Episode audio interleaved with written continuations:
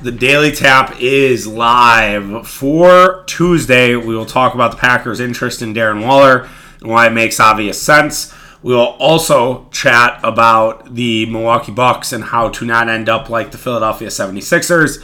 Why I'm not worried that the Brewers season is mirroring last year, and a little bit on fast food at the very end. Uh, before we get started, you guys know where to find us. Tapping the Keg on Twitter, Tapping the Keg Sports on Instagram, TikTok, as well as Facebook. Make sure you're following on a few. We'd appreciate it.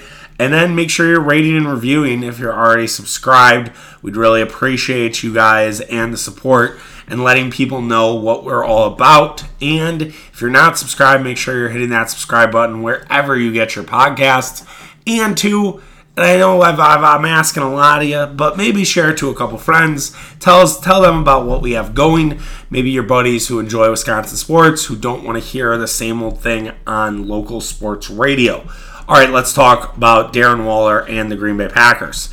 So on Monday afternoon, Aaron Nagler reported that Darren Waller and the Green Bay Packers have mutual interest. More so, the Packers have interest in Darren Waller. I shouldn't say Darren Waller has interest because he's not a free agent.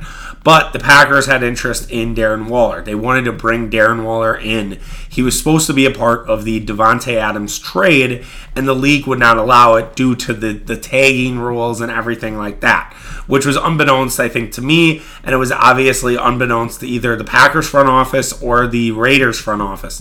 The deal originally was going to be the the Packers trading away Adams for Waller and the Raiders 22nd pick. That was only going to be the deal. The second round pick would not be involved. Because Waller could not get done, the Packers were able to get a first and a second for Waller, and then ha- and or they have first and a second, excuse me, for Adams, and that was how the deal was going to be done. Now, Green Bay did not stop their pursuit of Waller. Green Bay still wanted Waller as part of their team and feels like Waller could be a healthy addition.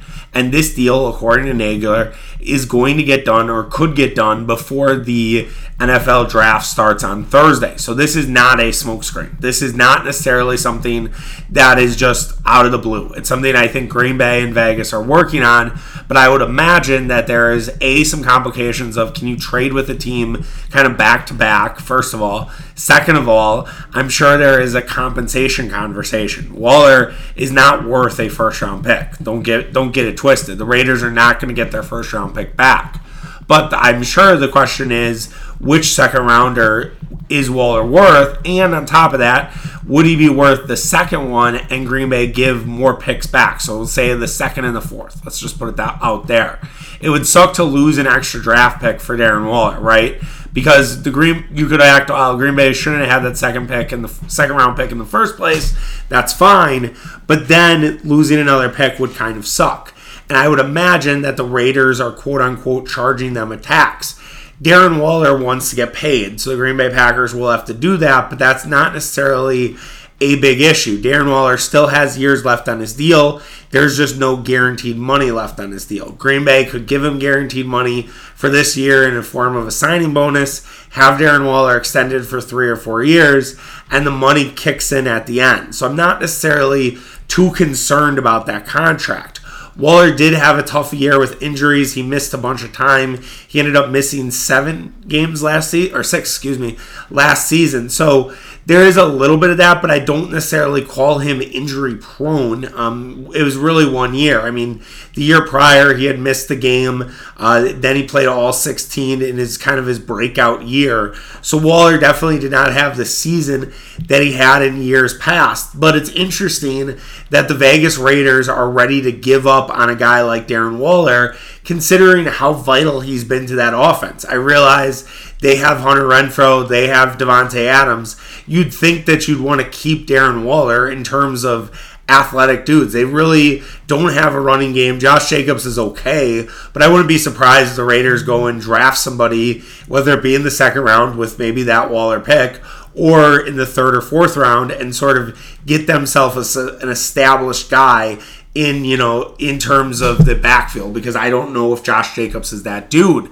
But to give up on Darren Waller seems a little bit rushed from the Raiders' perspective, but I guess that's something they're looking to do. So whether it's Waller has had issues in terms of their personality and it doesn't necessarily mesh, or they don't think that him and Josh McDaniels will work well together. Josh McDaniels can be a tough guy to get along with, even though I think McDaniels has sort of said it's going to be different than my time in Denver. We'll see about that. I don't know if a Tiger can just completely change his stripes.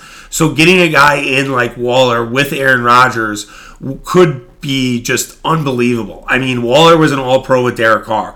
Can you imagine what he can do with Aaron Rodgers? Can you imagine the things that Aaron Rodgers will be able to do in the middle of the field with a guy like Darren Waller? He was able to do some great things with Robert Tonyan in the middle of the field, and Waller would add even more. And now I know some people will be like, well, what about Robert Tonyan? Why would you need a guy like Waller when you have Robert Tonyan? Well, you can run a lot of 12 personnel, not to get all technical on you guys, but basically, what Green Bay can do is they can run two wide receivers, two tight ends, one running back. So they could have Aaron Jones in the backfield, Waller and Tonyan flanked on the tight ends, then have two wide receivers, whether that's Allen Lazard, Randall Cobb, whether that's Allen Lazard and the draft pick, whoever they do take. Um, they could basically have that set up, and that could be their offense kind of going forward. If you remember back in the 90s, now this is way back when, but Green Bay was really successful, won a Super Bowl with basically that setup. They had Antonio Freeman, they had Robert Brooks, then they had Keith Jackson, who they brought in from Miami, and Mark Chmura, who was a first round pick for them, and then they had Edgar Bennett in the backfield that was really Green Bay's bread and butter for years. And that was kind of what Green Bay did to be very, very successful in the late 90s. And it won them a Super Bowl. It's not to say Green Bay can't do it again. By the way, I should mention Brooks did get hurt in that Super Bowl year, and then that became Andre Bad Moon Rising. Bad Moon, as always, is a all time nickname. Um, you cannot go wrong with the nickname Bad Moon Rising. I think that is a elite nickname when it comes to football. Uh, you don't get much better than Bad Moon. But to, to the point, Green Bay has not really had the capability to run a straight single back offense for a long time. I know they do run a lot of one back stuff, but it's usually they're running 11 personnel, which are three wide receivers. That's necessarily what Green Bay is doing. One one running back, one tight end, three wide receivers, which they still can do a lot of with just Waller, and then Tonyan sort of that second fiddle. The other thing about Tonyan is he will not be back until I think October or November. I mean, he has an ACL injury that takes a while to come back from, especially at the tight end position or at a receiver position, on top of the fact that the Packers doctors are about as conservative as Ted Cruz, you basically have a longer lead time. So that's why Robert Tonyan might be, you know, not even available for this until the second half of the year, which again is fine, even if you don't have a guy like Waller. I think the Packers would look to draft somebody, whether it be like a Jeremy Ruckert type, a Trey McBride, Jelani Woods. That to me would have been Green Bay's MO. But the fact that they're going to look at Waller would obviously wipe tight end right off the board, and they would have a premier option for Aaron Rodgers. Aaron Rodgers would have a go to guy at the tight end position. Now, I know some people will say, well, Darren Waller can't do some of the things that Davante Adams does. Yeah, that's true. I mean, he's not a he's not a wide receiver. All right. I mean, you could split him out. Could certainly have him sort of play like a heavy slot.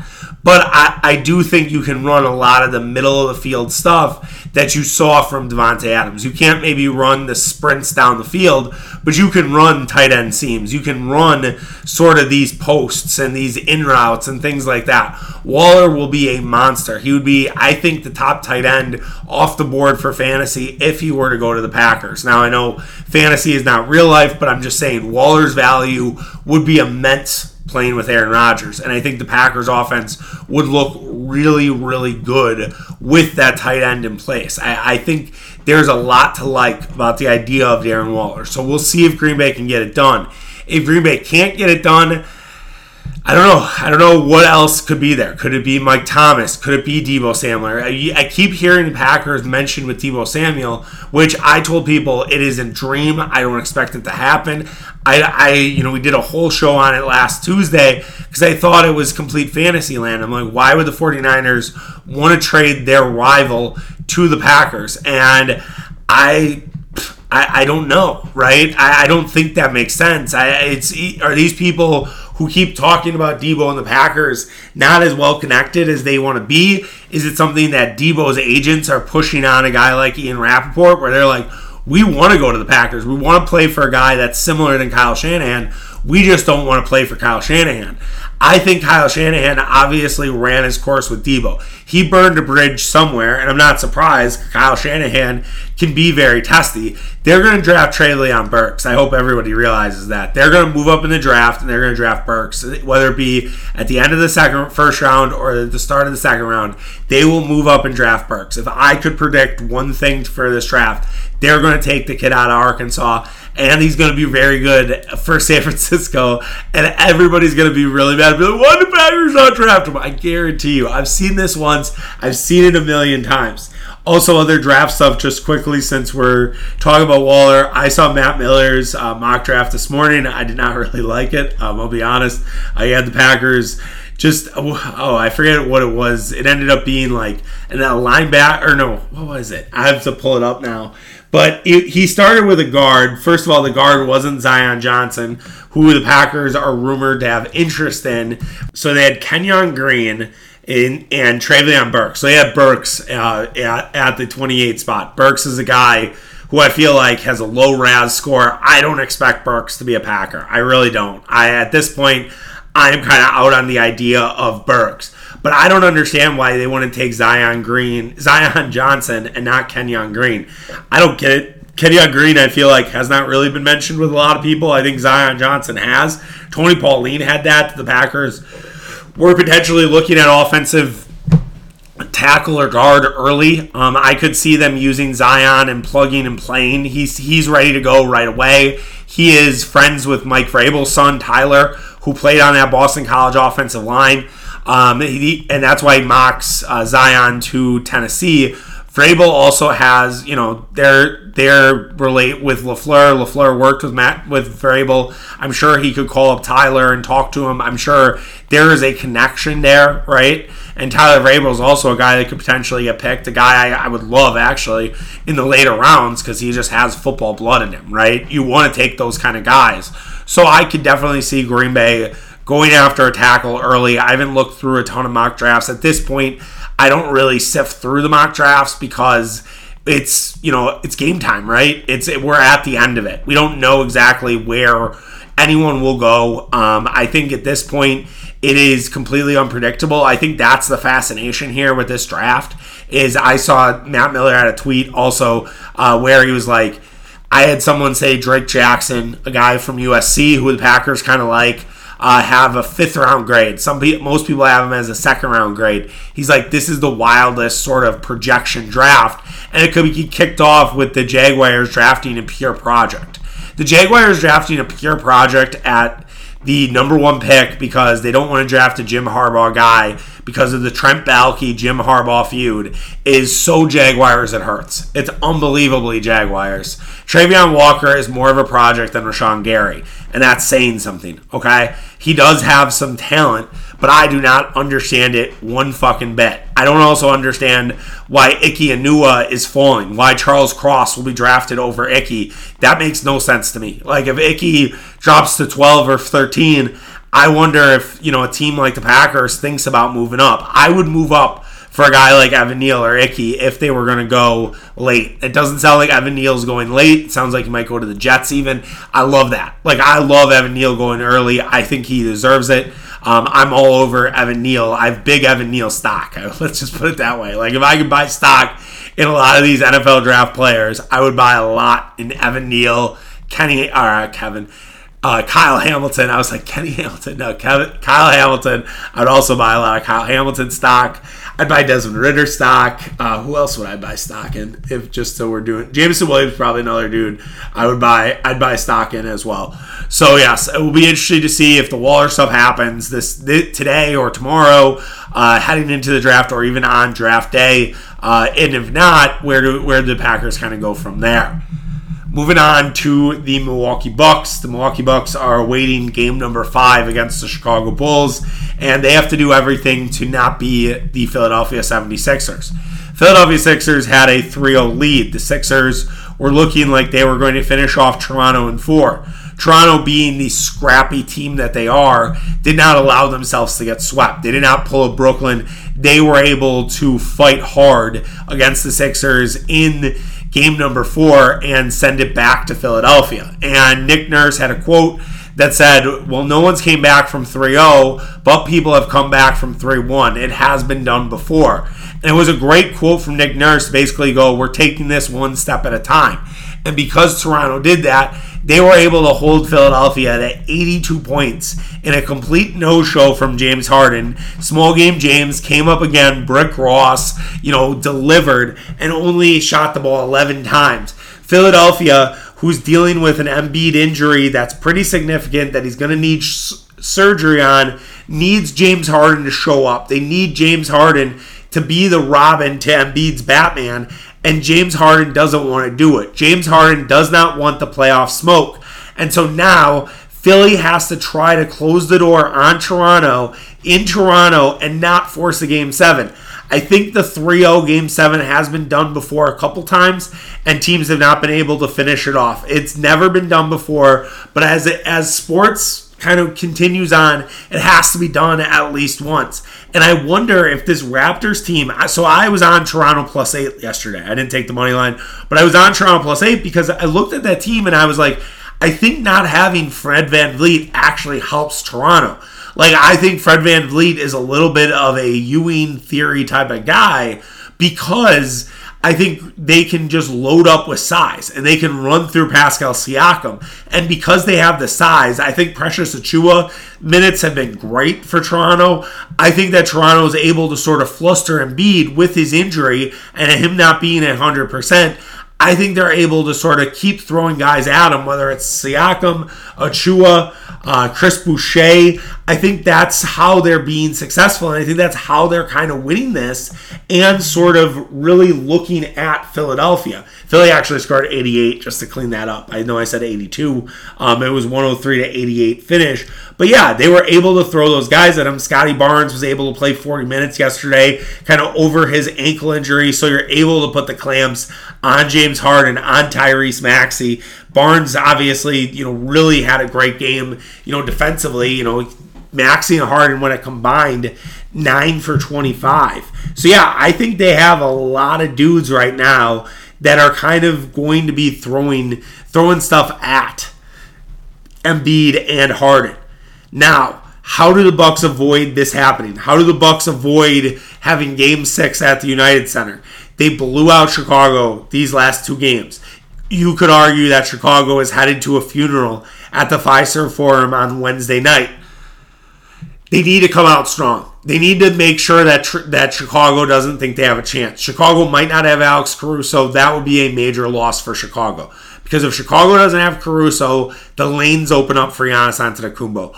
All of a sudden, you know, there is not necessarily that path of resistance for Giannis Antetokounmpo to get to the lane. It was a lot more free flowing without Alex Caruso, in the second half of that game. So if Caruso does in fact have a concussion and doesn't play, the Bucks should be able to take advantage and win that game. And then we have Bucks Celtics, whether it be Friday or Saturday. I don't know when game one is starting. For my case, I told you about it yesterday on this show. My wife coming back into town, I would appreciate a Saturday start. Um, Saturday night would be great. If they want to do Saturday night ABC, I'm all in for that. Garden, get it loud. I'm sure I'm going to get really mad at Dave Portnoy and Simmons. Uh, man, I follow a lot of Boston people, so it's going to be a tough, tough series for me. I will tell you that right now. I know it's going to be that, but I do think that the Bucks can be successful against that Celtics team. They need to close the door though.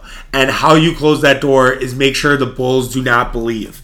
You know, Toronto had a great second quarter where they held Philadelphia to 14 points and got out to a 11 point lead, and they were up 11 at halftime. At that point, Toronto believed, right? Toronto knew that they can win this game. The Bucks need to make sure that the Bulls do not believe from the jump. They need to deliver a punch, deliver it early, and not let Chicago get off the mat. Because right now, Chicago is on the mat. They are going to try to get up. They're going to try to muster some courage and be like, all right, maybe we have a quarter, quarter and a half in us. But if the Bucks were able to, let's say, get out to a 10 or 12 point lead early, Chicago and their guys are going to already talk about making sure they're visiting LeBron in Cancun. Make sure they have their Tulum plans booked. That's what Chicago, that's what the Bucks need to do and make sure Chicago does not get any air. Now there is probably the alternative theory that if you do play Chicago in a game 6, you could get more time for Khris Middleton and potentially get Middleton back for the Celtics series. While I understand that, while I think that's important, I do want the Bucks to not have to fuck around. And I don't want to, you know, even give Chicago a chance. I don't want to give Chicago any sort of breathing room. And if you're the champions and if you're protecting home court, you should be able to deliver the final response. The first response was Friday night. Giannis mentioned it that it woke them up. It mentioned that, you know, they kind of felt like, all right, the intensity picked up. It's playoff time. It's not regular season time and they showed it the last two nights. I think they show it again on Wednesday night, and then we have a heavyweight fight between Boston and Milwaukee. And yet again, just like we had in 2021, we have basically the NBA Finals in the second round because I think Milwaukee and Boston are the two best teams. I really do. I think they are. I think Miami has shown some resolve, and now Miami looks at Philly, looks at maybe Toronto, and they could have a pathway to the the conference finals, honestly. Um, but I, I really look, and we did the power yesterday, so I don't need to revisit them. Although I will say, Dallas, I I I think Dallas might be Phoenix. I, I really do. I mean, it'll depend on Booker's health, but I think Dallas has what it takes to maybe beat Devin Booker. And I would love if we got Luka Giannis in the finals. I would love that to be the international bird versus magic, right? And yeah, it's like black guy, white guy. I, I, get it, right? It's it's very much. I almost tweeted that out, and I was like, ah, is that racist? I don't know. I don't think it is, but I could see Twitter taking it as it. It's not meant to be. It's just it's how it is, right? And I could really see that being on the table. Um, right now because I think Dallas has been very impressive. Although I do want to see them against a team that does not hate each other's guts. So yes, I want to see Boston Milwaukee earlier rather than later. I understand Khris Middleton could be back, but let's finish the deal on Wednesday and not end up like Philadelphia. Moving on to the Milwaukee Brewers. The Milwaukee Brewers had, I think, really their first tough loss of the year against San Francisco yesterday. They got an absolute gem out of Corbin Burnes. Corbin Burnes was fantastic. Uh, he was able to go six and a, six and two thirds two hits allowed, 11 strikeouts. It was absolutely masterful shit from Burnes. He left the game with a 1-0 lead. Green Bay or Green Bay, Milwaukee could not hold that down uh, as Trevor Gott gives up a home run to Joc Pederson after a bunch of Brewer fans were talking shit to Joc Pederson. I would not recommend talking shit to Joc Pederson as he's owned the Brewers the last couple of years. He is a certified Brewer killer. Joc Pederson might be the new Jay Bruce. And then the Brewers bullpen also gives up another two run homer to Luis Gonzalez after tying the game with Willy Adames. But the larger point is that the Brewers' offense remains stagnant. This is now the third game in the last four where the Brewers have not been able to score more than three runs. That is a concern that is definitely something you worry about. Now you'll play Pittsburgh. You should be able to score runs on the Pittsburgh Pirates. It's going to be cold, but I am not ready to push the panic button and say that this is 2021 all over again. I understand the frustration. I understand the concern from the fan base. I saw Todd Rosiak had a column that said basically the same thing today as sort of a recap of Brewers Giants. It's not though. I, am not ready to say that because here's the thing. Number one, offense is down all across baseball. This is not just a Brewers thing. This is an MLB thing. Offense is at a premium right now. Why is offensive at a premium? To kind of do sub bullets from there. Number one, the ball is deadened. Why they're deadening the baseball, I have no fucking idea. I don't know why the baseball doesn't think we want home runs, we want big things. They've went from juice balls to deadened balls in a matter of two years. Baseball is an absolute calamity with what they do with baseballs. There are humidors in every stadium now. So the balls are being put in a humidor, and that is basically slowing down their ball flight. Number two. Number three, the lockout happened and it takes hitters a longer time to sort of get into a groove and sort of start figuring it out. And then number four, while this isn't as big of a concern for the Brewers because they're indoors, the weather has affected offense. It has been a very cold spring in the Midwest and in the Northeast. It has not necessarily been a bunch of warm temperatures. I do expect offense at some point in baseball to pick up. I don't know when it's going to be, but it's going to be soon. And you're going to start seeing some bigger results. You saw a little bit of it over the weekend with the Tigers' big output as well as the Cubs' big output. So I do think you're going to start seeing it a little bit more across baseball.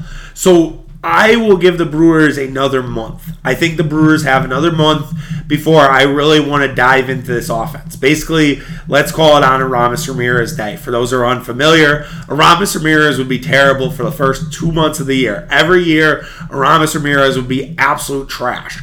And then once the calendar turned June, all of a sudden Aramis Ramirez figured it out and was a really good player. So I I think the Brewers could have a very good May and a very good June, and I want to just see what that is about. I'm not ready to panic about a team who's a couple games over 500, who's right there with the St. Louis Cardinals in terms of the division, who the Cardinals also blew a game. And I, I tweeted this out, but I, it matters that the Cardinals also blew a game last night, right? So this is a game, yes, the Brewers could have won, but the Cardinals also could have beat the Mets last night, and they didn't. And so that helps the Brewers, right? That immediately impacts Milwaukee. And so the Brewers didn't lose any ground. And you're like, Charlie, it's 15 games into a 182, a 162 game season. Yes, that's true, but those matter. At the end of the year, that's going to matter. We might you might not realize it, but if they're in a fight with the Cardinals, we're going to look back and say, "All right, remember that day where we could have beat the Giants and we didn't." Okay? And tiebreakers and everything else. You don't know. Mets, Giants, Brewers, all those teams should be in the playoffs. So I think that that game does hold some weight, um, and we'll see what happens in the rest of that series. The Brewers obviously don't have to play the Giants; they go out to Pittsburgh, and we'll see how weary they are today because they're you know obviously flew Philly to Milwaukee, back Milwaukee to Pittsburgh. It's a lot to ask, and I Pittsburgh well rested. They were in Chicago; they had off yesterday, so they've just been sitting at home chilling. Um, so I I don't have a ton of expectations for today's game. I don't know who uh, Woodruff is facing. I apologize for that. Let's actually look. But I'm not really feeling great about this series in general. PNC Park has been sort of a house of horrors for the Brewers. I I wouldn't even say it's a house of horrors. I've I tweeted this out I think last summer, but like weird shit always seems to happen at the at the at the Pirates ballpark. I don't know why, but it does. It's an early start time too for those uh, watching. 5:35. You have Woodruff versus Mitch Keller. Mitch Keller was pretty decent against the Brewers last time around. Keller does struggle at home, so maybe this is something the Brewers can jump on early and sort of get smooth sailing from there. After that matchup, the Brewers will send Aaron Ashby to the mound against Bryce Wilson. Bryce Wilson is bad. Uh, he doesn't miss a lot of bats. That should be a day for the Brewers to take advantage of. And then they have a matinee with Freddy Peralta going up against old friend Jose Quintana. Quintana was terrible last year, but has seemed to figure it out so far this year. He's been pretty impressive thus far. Um, again, I'm, my eyes are watchful on Freddy. He was much better against Philadelphia. Hopefully, continue that. Brewers have struggled again against lefties, so hope maybe this is a breakout moment for them, and then they'll go home to play Chicago. So we'll see what the Brewers can do in this series. Again, against Pittsburgh, you'd like to win two out of three. You should take advantage of playing against the bottom feeders of the National League Central, which include Pittsburgh and Cincinnati. So you take advantage in those and and if the Brewers can't, that's obviously going to be a disappointment. Four and two road trip should be the motivation here for the Brewers, and if they're unable to do that, I think that's a, that's a disappointment for sure in their Pennsylvania road trip. to wrap up the show, uh, doing a little Chuck's Corner here. So I saw a list. It sparked a conversation in my group chat of the top fast foods. It was a fast food draft. I posted it to my Instagram story, tapping the keg sports, if you don't follow already. So the list here was not great. Um, the top 10 was as followed it was Chick fil A, Shake Shack, Chipotle, McDonald's, In N Out, Five Guys, Wendy's, Popeyes, Taco Bell, KFC. So I said this list is awful. Now I thought this was like food you'd eat during the draft, and I was gonna be like, all right, I don't really think of fast food for an NFL draft party. But then I realized it was just fast food across the board. First of all, having Taco Bell at nine is a fucking calamity. I don't know how anyone could look at that and say Taco Bell deserves to be at the bottom. Taco Bell and McDonald's are your top two picks because they are versatile. They can have breakfast, you can have lunch, they're late night. You have to go with something that you can have at all hours of the day. There is any there's not much better than Taco Bell through a drive-through as just a random on a whim. Um, I also would put Qdoba high on that list. I, I don't understand the Chipotle love. I like Qdoba. You could argue it's not fast food, fine, but I would put Qdoba very high on that list. I also have no idea why no sub place is on that list. Where's the Jimmy John's? Where's the Subway? I would go Jimmy John's over Subway any day of the week, but you can't tell me that a sub, again, universal, whether that is for lunch, whether that's for dinner, whether that's for late night. Like a late night sub is underrated. Like there's nothing better than I don't actually think they they don't stay open late anymore. But there was nothing better than going on Brady, going out, getting drunk, coming home and having a sub for the walk having a nice sub to walk home with and enjoy. It makes the walk go quicker. It's enjoyable. It's not gonna also like fill you up or make you feel like shit like a doghouse would. But yeah, I think Jimmy John's deserves to be up there. I would also put Wendy's a little bit higher. I think Wendy's is a solid, solid fast food option.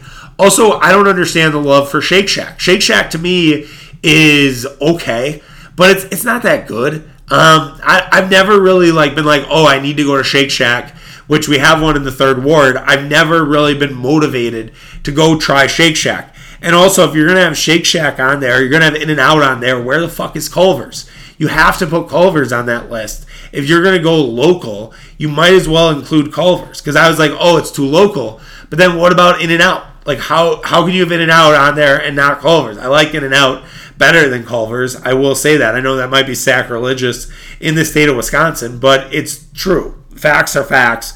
I would go there first. So this list completely sucks. I'd also put KFC higher than Popeyes. I just think KFC is more versatile than what you're getting at Popeyes. I've also heard great things about Raising Cane's. I've never had it, but I've heard Raising Cane's is delicious. They only do one thing, chicken tenders, but I've heard they are phenomenal. I've heard that it is top notch. We talked about doing like a Raising Cane's eating contest in Madison with a few friends after there was, I think, a Barstool thing again. This was, no, this was not posted by Barstool. Um, and they were saying, oh, you know, you could basically, could you eat all of this as a group? And so we talked about a potential eating contest. I don't think it'll actually happen. But yeah, I mean, there are just better, ver- there are better lists out there.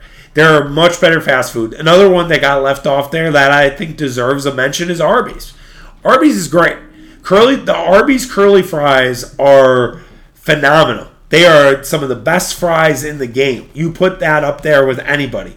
I also think Burger King's disrespected. Burger King, while it's not necessarily in the same vein as some of the top tier options, fries are good. The burgers are great.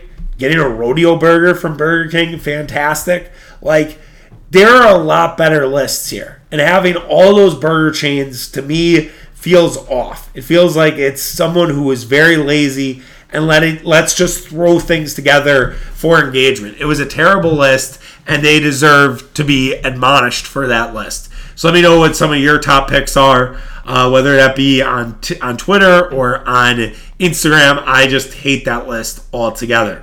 All right, that does it for today's show. We'll be back tomorrow, maybe with Mitch. Uh, potential tapping the keg tomorrow. Uh, stay tuned there. We were supposed to do something with Murph. Uh, we weren't able to get it done, uh, which was unfortunate. I will try to get the, the manifesto posted. I know I've been talking about that, but we'll get that done. All right, take care, guys. Have yourself a great Tuesday. We'll be back tomorrow. All right, see you. Bye.